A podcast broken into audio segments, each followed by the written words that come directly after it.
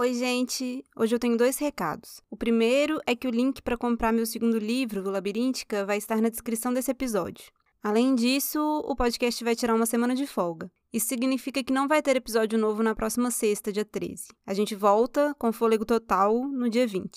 E agora, vamos à nossa conversa.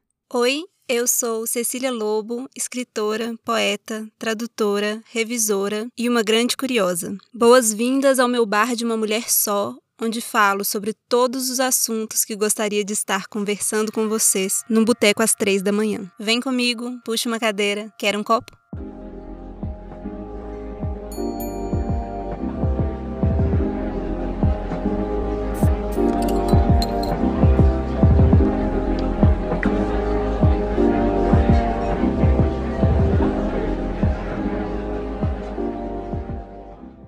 Quando nasce um bebê, nasce uma mãe. E quando nasce uma mãe, nasce uma culpa. Será? Eu li isso incontáveis vezes nesses seis anos desde que eu me tornei mãe. Parece indissociável. Se você é mãe, vai estar constantemente culpada. As pessoas parecem ignorar que não faz sentido algum que essa culpa nasça, como se fosse algo natural. Não. A culpa é colocada ali por uma estrutura que trata muitíssimo mal as mães, em especial aquelas cujos filhos acabaram de nascer. Eu tento muito lutar contra essa culpa com as minhas ferramentas, rede de apoio e terapia. Mas nem sempre é tão simples assim. Com os anos, em especial depois que eu me separei, eu fui perdendo um pouco a culpa. Não sinto culpa de fazer guarda compartilhada, nem de correr atrás das minhas coisas. Agora mesmo, eu tô trancada dentro do quarto gravando esse episódio, sem culpa. Geralmente, eu sinto zero culpa de cuidar de mim, de ter dias ruins, de viver minha vida pessoal e profissional. Mas às vezes, talvez justamente por ser um ser tão desejante, a culpa se esgueira e me inunda todinha. E nesses momentos eu fico sempre me perguntando se, caso eu quisesse fazer menos coisas, se daria para sentir menos culpa. De modo que acabo caindo no pior tipo de culpa possível: a culpa por querer o que quero. Ah, talvez esse bar aqui seja aquela mesinha improvisada que acontece uma vez a cada século em que eu e minhas amigas que também são mães conseguimos, por puro milagre divino, sentar e tomar, quem sabe, umas três cervejas. Mas mesmo não sendo mãe, pode ser que faça sentido esse episódio para você. Pode ser que seja importante para você compreender melhor as mães ao seu redor. Então, vamos a isso. Quem veio primeiro, a mãe ou a culpa?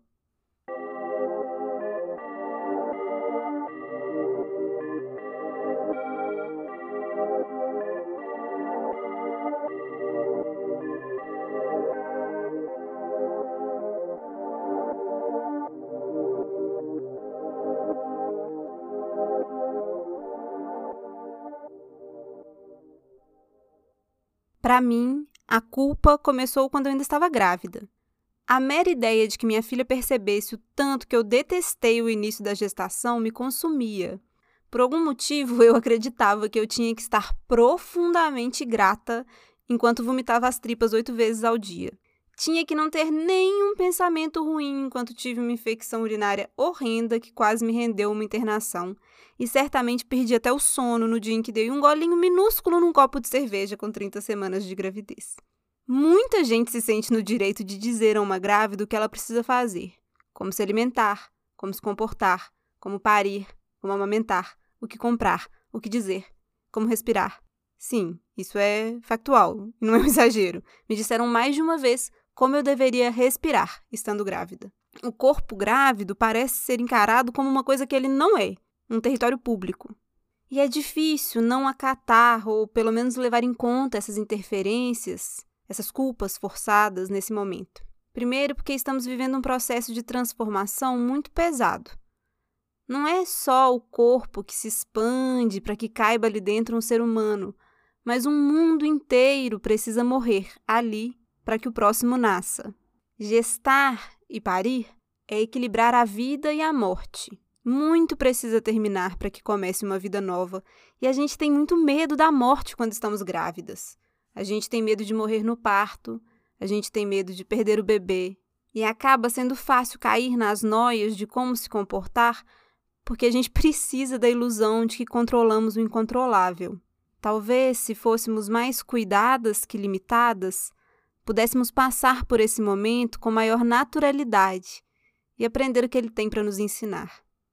Depois, parida, a culpa não foi embora. Quem não amamenta é culpada por não priorizar a criança. Quem amamenta é culpada por não priorizar o companheiro. Quem não recebe visita é megera. Quem recebe visita não está se preocupando com o bem-estar da criança. Nenhuma decisão materna nos primeiros meses parece ser a correta para a sociedade. Ninguém aparece para aliviar a nossa culpa e nos explicar que no puerpério só existe uma boa decisão, a que é possível.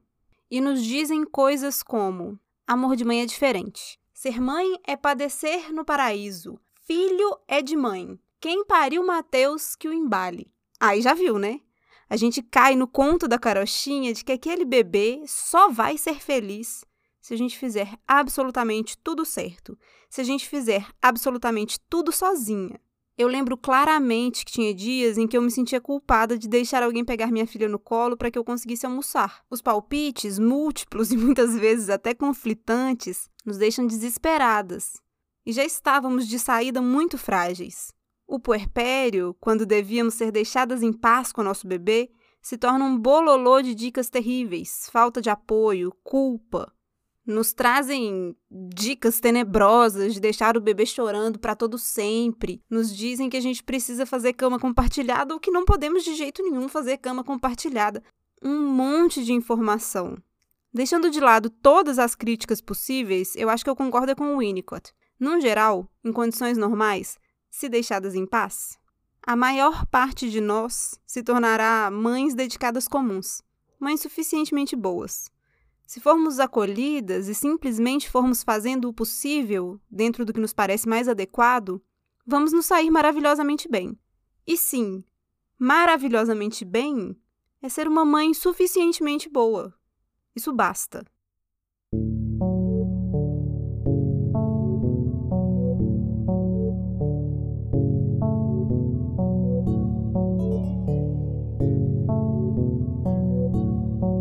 Então, o bebê cresce. E todo mundo tem uma dica infalível que aprendeu com a prima, da irmã, da vizinha, da amiga, para que ele coma pratos de comida, durma noites inteiras e se comporte não como uma criança, mas como um lord inglês em todas as idas ao restaurante. Todo mundo te diz como é maravilhoso que crianças frequentem a escola desde o berçário. Todo mundo te diz como você é uma mãe temível por levar uma criança tão pequena para a escola.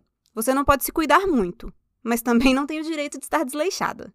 Tem que trabalhar como se não tivesse filhos, ser mãe como se não trabalhasse e, de preferência, cuidar da casa como se só fizesse isso da vida. Todas essas grandes dicas sobre criação parecem focadas numa mãe amorfa que não sente nada e cuja função na vida é atravessar todo e qualquer desconforto com um sorriso no rosto. E daí vem o diabo do amor abnegado. Resolveram que para ser uma boa mãe era preciso que você só tivesse olhos para os seus filhos, que abrisse mão de tudo por aquela criatura. É preciso ser a mãe leoa, lutando por aquela criança como se vivessem numa selva. É preciso ser a mãe polva, com quatro pares de braços, dando conta de absolutamente tudo. O que esse papo não leva em conta é que os filhos são outro tipo de criatura. Leoas e polvas não vão ser boas mães para filhotes de passarinho. A natureza dos nossos filhos é o voo, e é preciso que a gente consiga lidar com isso. A nós pode até caber dar comida em suas bocas quando estão frágeis, mas depois é preciso que a gente aceite com alguma graciosidade que nossa função é ir nos tornando cada vez mais dispensáveis. Eu acho que de todos os medos que a culpa gera em nós, um bem constante é o de garantir que os nossos filhos sejam felizes e tenham vidas um pouco mais plenas que as nossas próprias. Um dia, na análise, depois de uns 40 minutos falando sobre minhas angústias como mãe, em oposição às minhas angústias como filha, sentenciei para a analista: O que eu quero é que minha filha não tenha traumas. Ela riu. Não, gente, não foi um sorrisinho de terapeuta compreensiva, não. Foi uma risada. Larga, gostosa. Eu fiquei feliz porque um dos meus subterfúgios é o humor Toda vez que alguém ri de algo que eu falei, é como se eu tivesse ganhado um Oscar. Mas outra coisa que a risada dela operou em mim foi que, pela primeira vez, consegui entender que esse objetivo é absolutamente ridículo. Não importa o quanto eu me culpabilize, o quanto eu sofra, minha filha irá se traumatizar. Mulheres mães, e eu digo isso coletivamente com muito amor, nossos filhos vão se traumatizar. Talvez menos que nós, em coisas diferentes, mas evitar totalmente o trauma e a dor são objetivos impossíveis. E são mais do que isso, são uma demonstração da nossa vontade de controlar o incontrolável.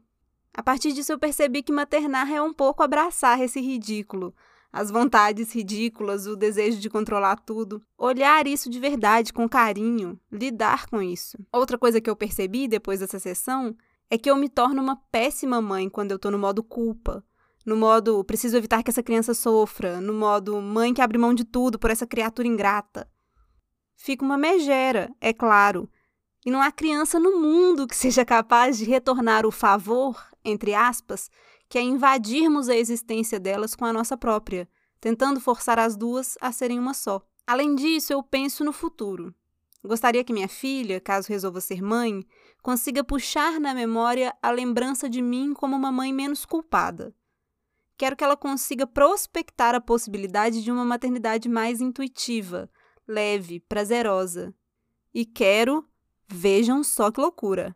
Quero que a maternidade seja mais intuitiva, leve e prazerosa para mim. Quero ser uma mãe feliz. Como em todas as outras relações, nessa também é importante que as duas partes sejam individualidades felizes na troca.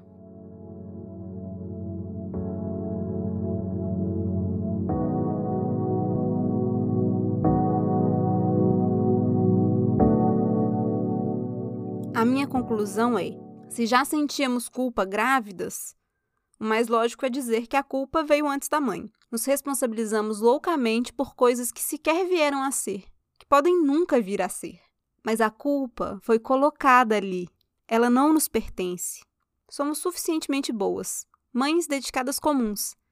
E nossos filhos não precisam de mulheres maravilhas infalíveis. O fardo de ser o filho por quem abdicamos de tudo é muito, muito, muito pesado. O que nossos filhos precisam é de olhos atentos e respostas individuais para os seus problemas únicos. Eles precisam saber que estamos dispostas a conhecê-los de verdade e não partindo de uma imagem que criamos deles. Precisam de amor para se sentirem seguros para o voo e precisam de tédio para criar. A gente não precisa ocupar cada segundo da vida deles. Não precisa estar o tempo inteiro presente. O convívio com outras pessoas e até mesmo a solitude podem ser tão ou mais formativas para essa criança quanto a nossa presença. Acho que esse episódio é mais uma tentativa de nos confortar coletivamente.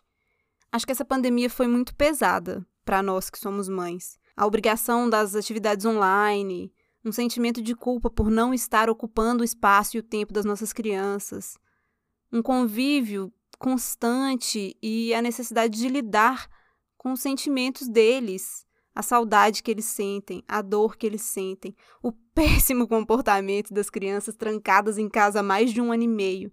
Não foi e não tem sido fácil. A gente se sente muito julgada em todas as nossas decisões julgadas por mandar de novo os filhos para a escola, julgadas por não mandar. A mãe pode existir desvinculada dessa culpa? Eu gosto de acreditar que sim, mas acho que o mais importante e significativo é que dentro dessa mãe tem de continuar existindo uma mulher. Meu compromisso materno máximo tem sido com a verdade. Papai Noel não existe, mas a magia está aí ao nosso dispor. A morte existe, o ódio, o preconceito existem, e as mães são falhas. Quando erro, assumo meus erros e peço desculpas. Assumo todos os dias que sou gente. Gosto de me apresentar para minha filha totalmente humana e, sendo humana, preciso, sonho, desejo, sinto culpa, vontade, erro, fico brava, perco a paciência. Essa honestidade tem me ajudado a sentir menos culpa. Mães ou não, Espero e torço que todas as mulheres que me escutam hoje estejam cada dia menos culpadas e mais contentes. Que nada nos tire o luxo da vontade. Até a próxima. Quero um Copo foi produzido, idealizado e roteirizado por mim, Cecília Lobo. Quem faz a trilha sonora é o Rodrigo Mendes, que também me ajuda na edição. Por hoje foi isso, semana que vem tem mais.